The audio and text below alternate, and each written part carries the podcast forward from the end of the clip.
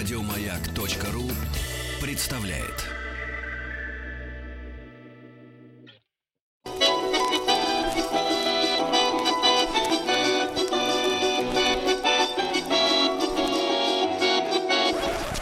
Конфетки-бараночки. Да, добрый вечер, конфетки-бараночки, с историком русской кухни Павлом Сюткиным. Павел, добрый вечер. Здравствуйте, Павел. Добрый вечер, дорогие друзья. У нас сегодня опять погружение в прошлое нашей еды. А я сейчас погрузил грудиночку с косточкой говяжью в бульон, в эту воду, сделал первый бульон, слил его, да, будет борщ у меня, а вот второй бульон, вот у меня вопрос к Павлу как историку, когда на Руси начали сливать драгоценность, Павел? Смотрите, конечно, никогда у нас никто особо не заботился о прозрачности нашего бульона века так до 19-го.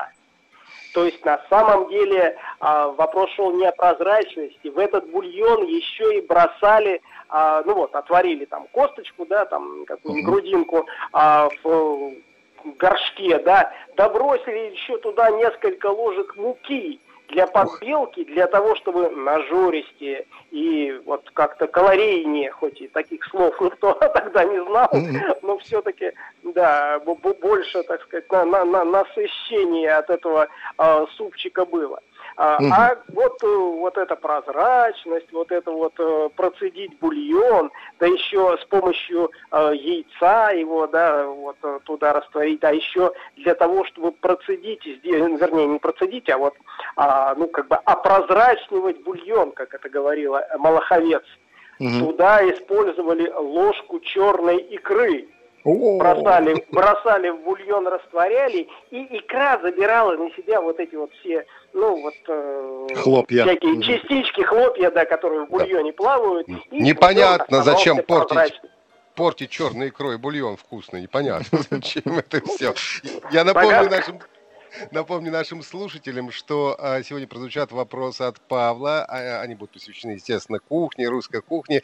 Хоть вопросы и непростые, но мы будем вам подсказывать. И если вы хотите с нами поиграть, то позвоните нам по телефону 8-495-728-71-71 или оставьте заявку к нам на WhatsApp или Viber +7 967 103 55 33. Сегодня мы наверняка узнаем много нового о русской кухне, ну и заодно развлечемся. Мы будем задавать вопросы, а вы будете на них отвечать. 8-495-728-71-71. Вот первый вопрос у нас будет начинаться с мантов. И у меня вопрос к Павлу, прежде чем мы зададим вопрос нашим слушателям, о том, что, ведь известно, что пельмени, в том виде, в котором мы сейчас их знаем, они, судя по всему, появились сначала в Китае. А когда подобная еда, как манты, как пельмени, уже пришли в Россию? И когда они появились в русской кухне? Конечно, далеко не сразу, нужно сказать. Кстати говоря, вопрос совершенно не очевидный. То есть ведь, давайте говорить откровенно, завернуть рубленое мясо в тесто какое-нибудь раскатанное, это же не колесо изобрести, да? В общем, вполне возможно, что эта идея, она приходила на ум многим народам, да, во многих регионах. Тем не менее, действительно принято считать, что, в общем, наверное, первые пельмени идут из Китая. И постепенно, через Среднюю Азию, через Сибирь они докатывались до нас. Другое дело, что у нас, конечно, когда они появляются? Наверное, где-то в веке в 16-м, когда мы выходим на Северный Урал, Строгановы, помните, вся эта история, соль, добыча соли, там, так сказать, Ермак, и, собственно говоря, именно первыми считается одним из центров этих исторических пельменей, ближайших к нам. Пельняне, они на этом коми-пермятском языке ухо-хлеб называются, да, пельнянь, ухо-хлеб, да. Возможно, собственно, оттуда, то есть 16 век, но слово пельмени еще в 19 веке для нас абсолютная экзотика. То есть даже многие наши русские кулинары там в каких-нибудь 830-х годах пишут, что ну вот пельмени, ну это вот, знаете, вот что-то такое вот типа китайских пирожков, которые делают в Сибири. А пельмени и манты это было ну, блюдо для народа или все-таки аристократия тоже употребляла? Аристократия однозначно, конечно же, употребляла.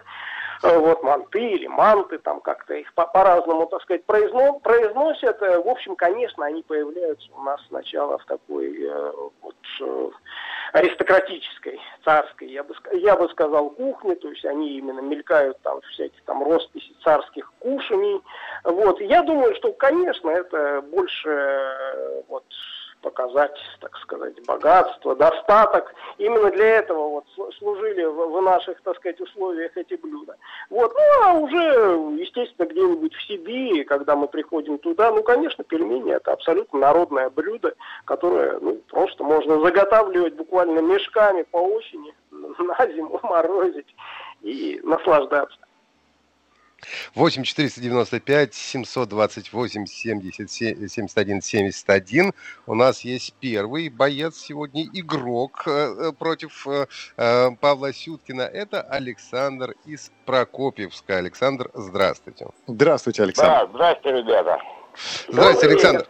Добрый. А вы, Александр, скажите, вы готовите сами, вот умеете готовить пельмени или манты?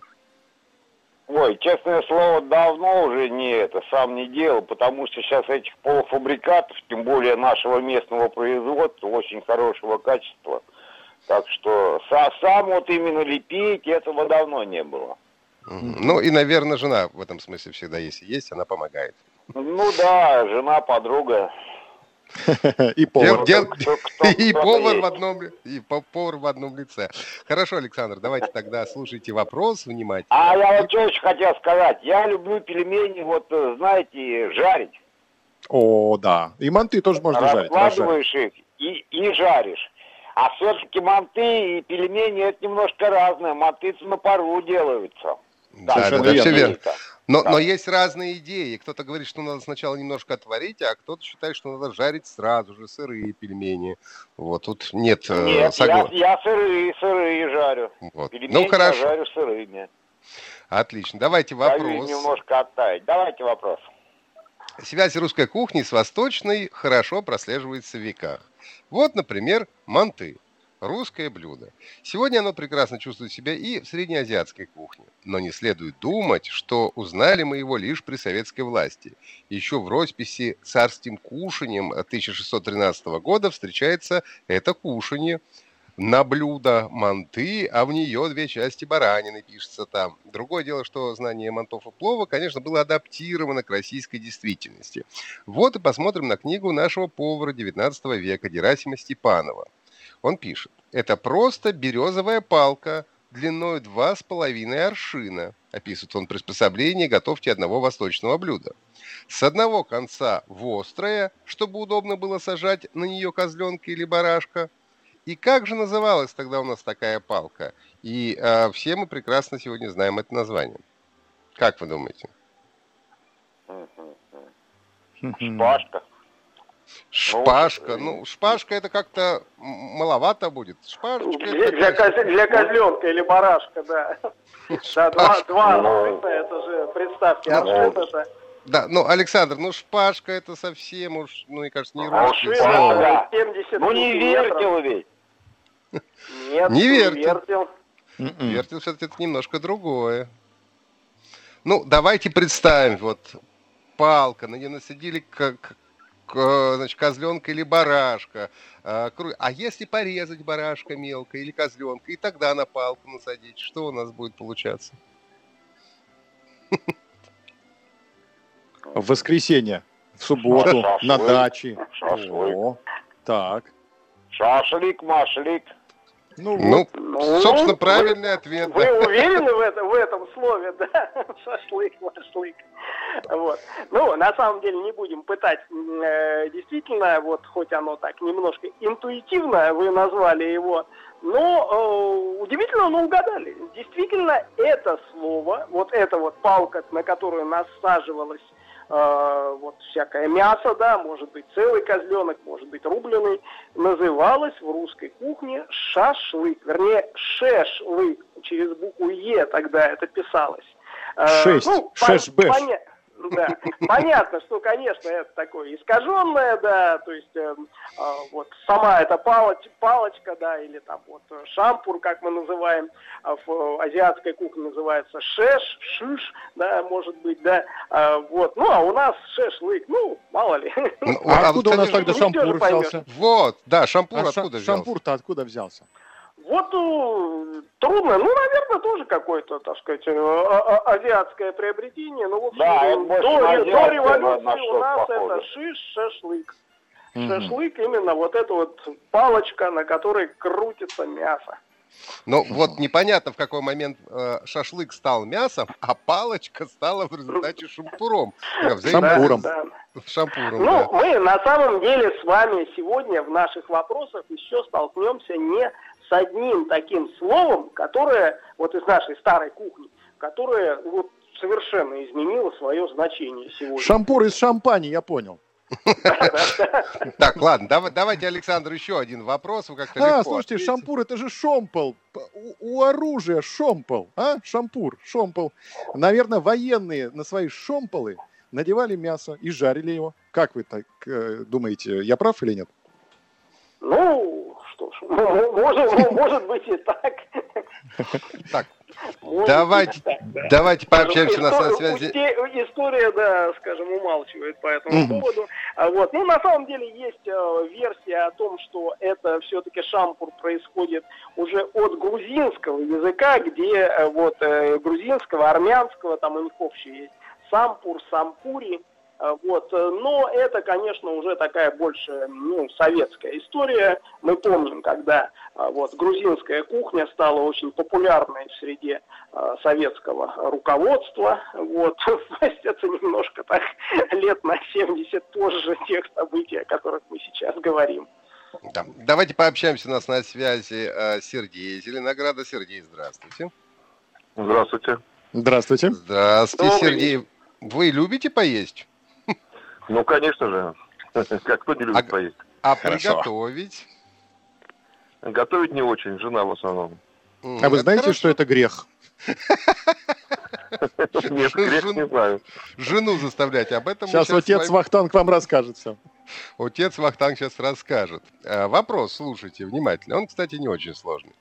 Стремление вкусно поесть, да еще и крепко набить желудок, традиционно осуждается в православии. Еще на картине Симона Ушакова «Семь смертных грехов», это 1665 год, среди них упоминается и чревоугодие. При этом оно подразделяется на два греховных пристрастия – чревобесие и гортанобесие. Как вы думаете, за какой из них будут гореть в аду настоящие любители высокой кухни? Я думаю, как второй там гортанобесие, ну от слова гортань. Гортана. Ну, я думаю, гортана-версия, да. Если у вас объяснение... Какие-то объяснения этому, да, это случайная просто, так сказать, версия или что-то за ней стоит? Да нет, не случайно. Я думаю, ну, когда много ешь, наверное, много говоришь, наверное, что-то такого плана. За подарок надо отвечать. За подарок отвечать надо, да. Ну, вряд ли это является грехом, когда ты говоришь много во время еды. Вот мы сегодня выяснили, что обезьяны много говорят, у них гортань высоко. Наверное, можно поплеснуться и умереть. Нет, в чем греховность-то? Давайте вот подумаем. Ну, с такой религиозной точки зрения. Вот. Она же должна заключаться в том, что вот в каком-то излишестве, да? Да, вот, да, ну, давай, ну, может быть, излишестве, может быть, это как употребление алкоголя? Нет, смотрите, вот все-таки два слова. Чревобесие от слова чрево. И гортанобесие от слова гортань, да? Гортань. Чувствуете вот какую-то связь между этими двумя, так сказать, моментами, между этими двумя словами? Они указывают и другое грех, да? И то, и другое чревоугодие. Ну вот чем они все-таки отличаются, как вы думаете? Вот грехи-то они разные бывают, да? Ну, не знаю, да. Нет вариантов. Ну, может быть, не знаю, надо рот закрывать, когда ешь там. Когда я ем, я глухонем. Да, я глухонем, да. Ну, хорошо, ладно, не будем больше вас мучить тогда, если все-таки не можете догадаться. Ну, мне кажется, это было не очень сложно. Чревобесие – это, соответственно, беснуешься от чрева, ну, то есть удовольствие желудка, живота. Употребляешь пищу, еду сверх меры и питье. А гортанобесие – это беснование об усложнении гортани. Ну, то есть люди, которые слишком разборчивы, изобретательны в пище или еде, или питье, и любят... Гурманы, совершенно верно. Совершенно верно. Вот мы, понятно, любители хорошей кухни, именно гурманы. Гортаны. Поэтому... По-русски гортаны. Гортанобесие.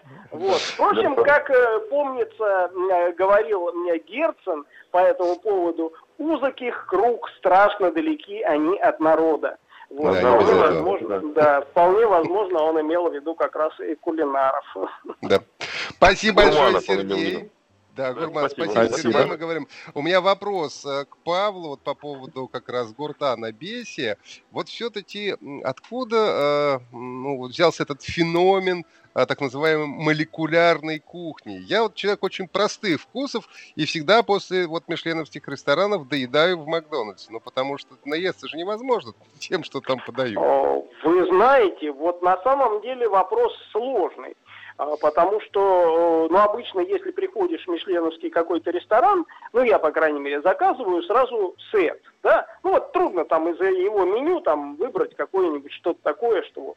А вот когда тебе дают там сет из 5-6 блюд, повар сам, скажем так, показывает, чем ему хочется похвастаться, да. Причем эти все 6 блюд, они вот такие размером, знаете, со столовую ложку.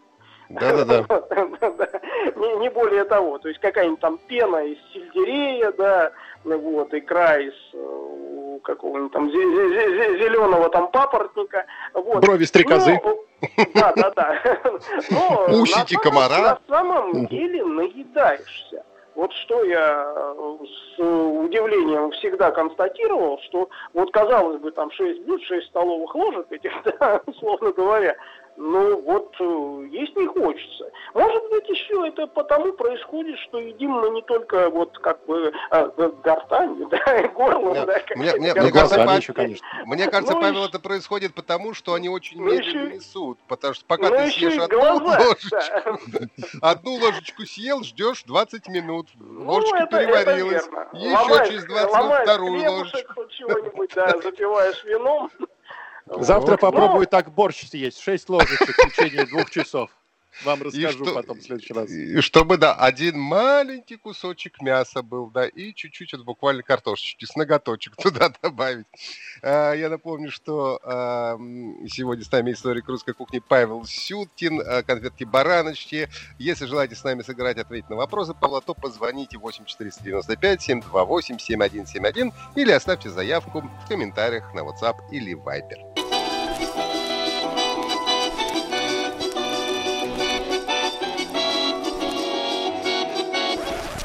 Конфетки-бараночки.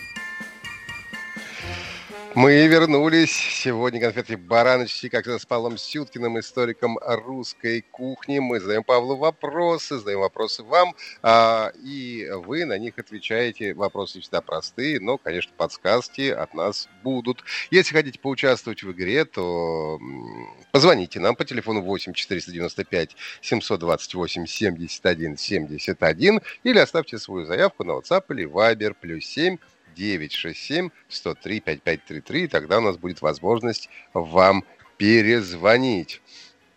Следующий вопрос у нас будет начинаться с термина «коварда», которым обозначали уху из разных рыб. А вообще, Павел, такой вопрос. Подобные рыбные блюда, они же, наверное, практиковались и практикуются фактически на всех морских побережьях, когда рыбаки возвращались с рыбалки, продавали рыбу, все, что оставалось от продажи, все ссыпали в какой-нибудь один большой чан и варили какой-то подобный рыбный суп. Ну, вы правы, конечно. То есть обычно хорошая рыба продавалась тут же. Да, ну, какие-нибудь такие крупные рыбы, да, там, не знаю, какие-нибудь рестораны или там повара приходили, ну, раньше там из каких-нибудь дворянских, да, там домов, вот. А всякая мелочь, ну, чего ее делать, да, ну, вот они как раз и шла на пропитание тех самых рыбаков, да, вот все это свалить, да, так сказать, в один горшок, да, сварить, между прочим, еще на самом деле не факт, что получалось хуже, чем в каких-нибудь дворянских домах. Ну вот буйабес, это же вот оно, да, примерно получается? Оно. Только это с побережья, да, там какого-нибудь там Прованса, да, вот, Марселя. А у нас та же самая уха была там стерляжья, уха была там какая-нибудь окуневая, мневая уха, мневая. Это налим. Кстати говоря, отсюда название Мневники, да, Московского района. Не Мневники, как многие говорят, а Мневники. Вот. А вот была уха, которая варилась просто из разных рыб, и называлась она кавардак. Ну, кавардак. Вы знаете, все самые вкусные рыбные супы я именно вот ел из большого количества разных рыб. Вот то, что вот было сварено уже, что называется, в самом конце. Давайте пообщаемся. 8495-728-7171. Есть у нас на связи Сыктывкар? А как? Да, Сыктывкар на связи. Алло, Александр, здравствуйте. Здравствуйте, Александр. Здравствуйте, Александр. Здравствуйте, Татьяна. Здравствуйте. Так, вот, а вот и Павел, а вот и Татьяна. Да, Вахтанг есть. Вечер. Да, поэтому... Послушайте внимательный вопрос. Вы, кстати, Александр, уху варите с Татьяной? Ну, бывает. Бывает. Татьяна, поделитесь секретом. Вы из одной рыбы варите или все-таки разные добавляете туда? Сорта? Нет, если на гвалтиках положено, то, конечно, нет. Смотри, конечно, что поймаешь. Сначала ёршиков, если повезет, потом и уже получше рыбку. Все туда. Но все в один котел, да, получается? Да. Отлично. Давайте вопрос. Послушайте внимательно. В старой русской кухне есть немало слов, которые сегодня изменили свое значение. Вот как раз мы говорили о термине «каварда», который 300 лет назад означал уху из разных рыб. А вот новая находка из словаря поваренного 1795 года. Взять фунт масла коровьего, муки, корицы, сахара, миндалю. Замесить на столе из всего этого теста, раскатать оное, высечь резцом фигуры и запечь их в вольном духу. То есть речь идет о каком-то печенье. Но вот название его совершенно неожиданно. Разве что простота приготовления наведет на правильную мысль. Подскажу. Сегодня это вполне современное и употребляемое в нашей речи слово. Оно было особенно популярно в Советском Союзе. Никакого отношения сегодня к кулинарии оно не имеет. Вот. Ну и Иосиф Бродский был хорошо знаком с этим термином. Воспоминания, связанные с этим словом, еще долго приходили к нему после отъезда из Советского Союза.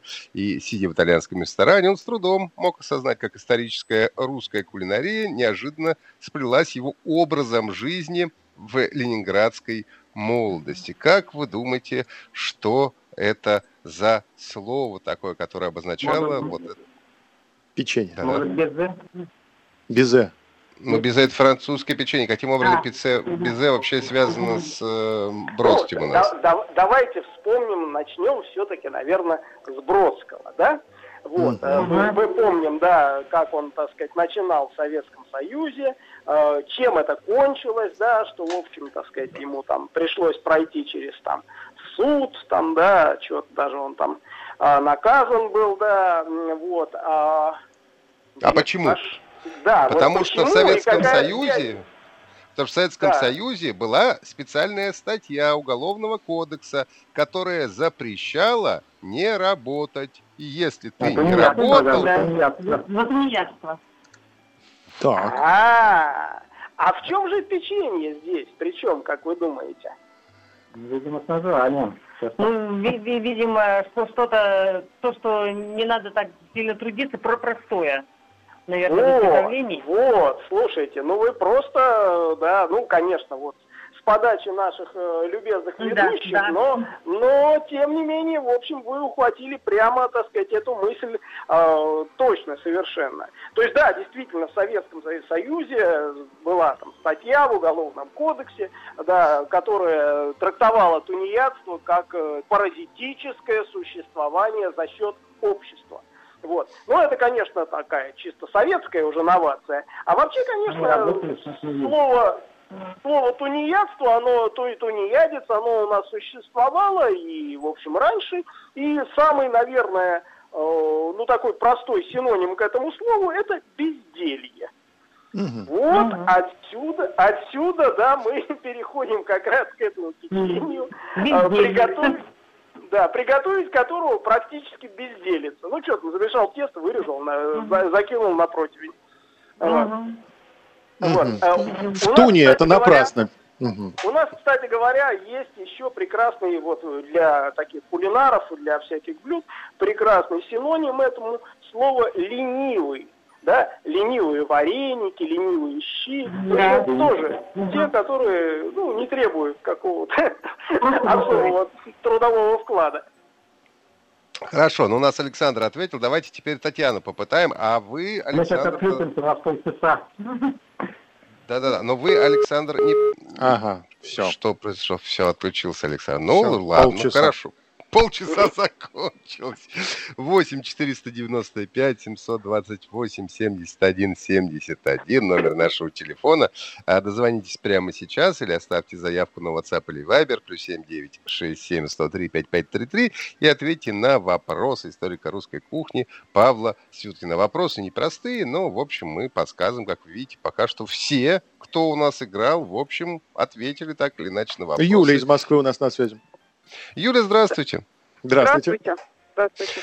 Здравствуйте, Юля. Вы готовите? Я готовлю, застегчу. А сладости, например, делаете? Редко. Редко. А как подаете? Сначала первое, потом второе или все сразу на стол ставите? Ну, вообще редко бывает и первое, и второе. Скорее всего, второе, но со сладким точно не мешают. Ну ладно, хорошо. Тогда слушайте вопрос наш сегодняшний от Павла Сюткина. Французский стол уже в XVIII веке стал образцом вкуса. Причем не менее самого поварского искусства Париж славился умением украшать стол.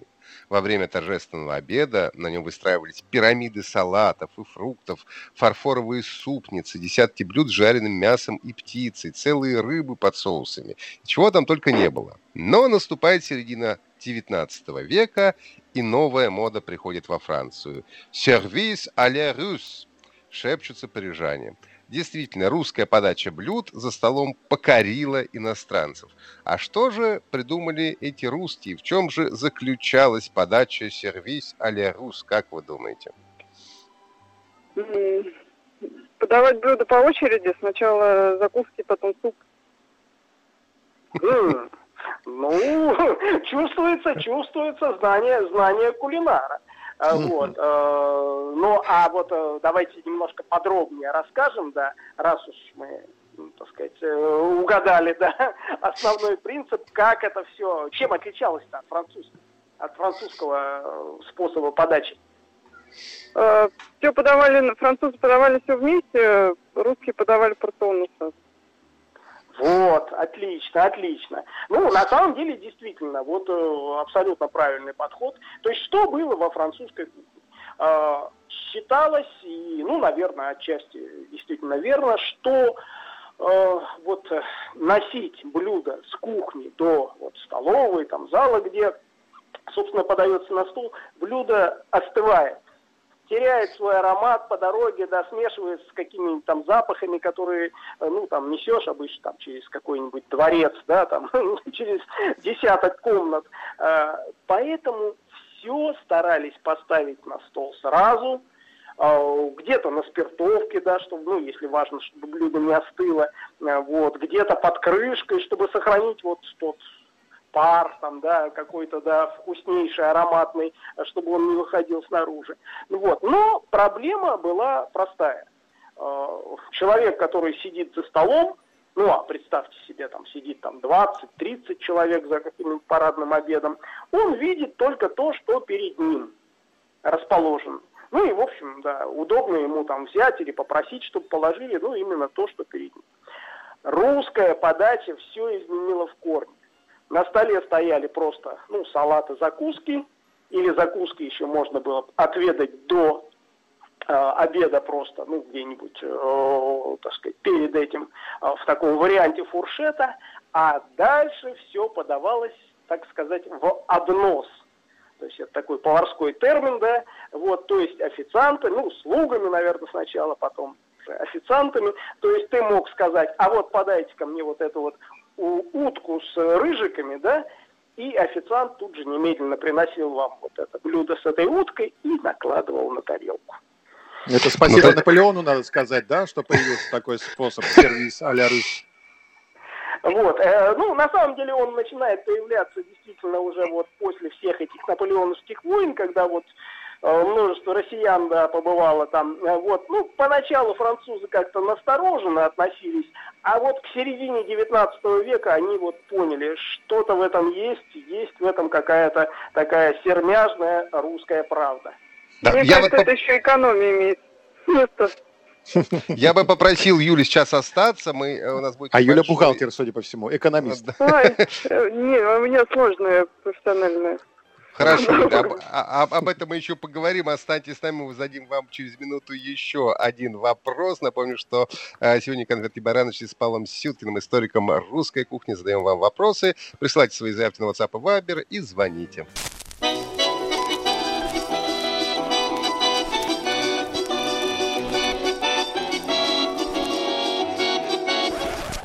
Конфетки-бараночки.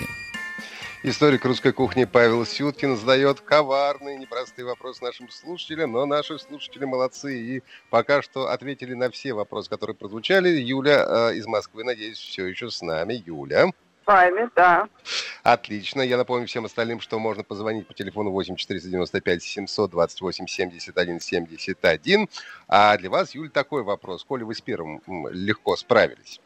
Чай, самовары со сладостями. Сегодня кажется, что эта привычка была в русской кухне всегда. Между тем, конечно, и чай входит в массовый быт хорошо, если только к началу 19 века. Да и сахар раньше был не такой, как сейчас. Подавался он в виде так называемых сахарных голов, конических изделий в синей бумаге размером примерно 30 сантиметров в высоту. Их сначала кололи молотком на части, а потом откусывали понемногу специальными сахарными щипчиками. Как известно, в России чай всегда любили пить стаканами, ну и не одним стаканом, а сразу много. Порой до десятка стаканов выпивал каждый гость за ужином.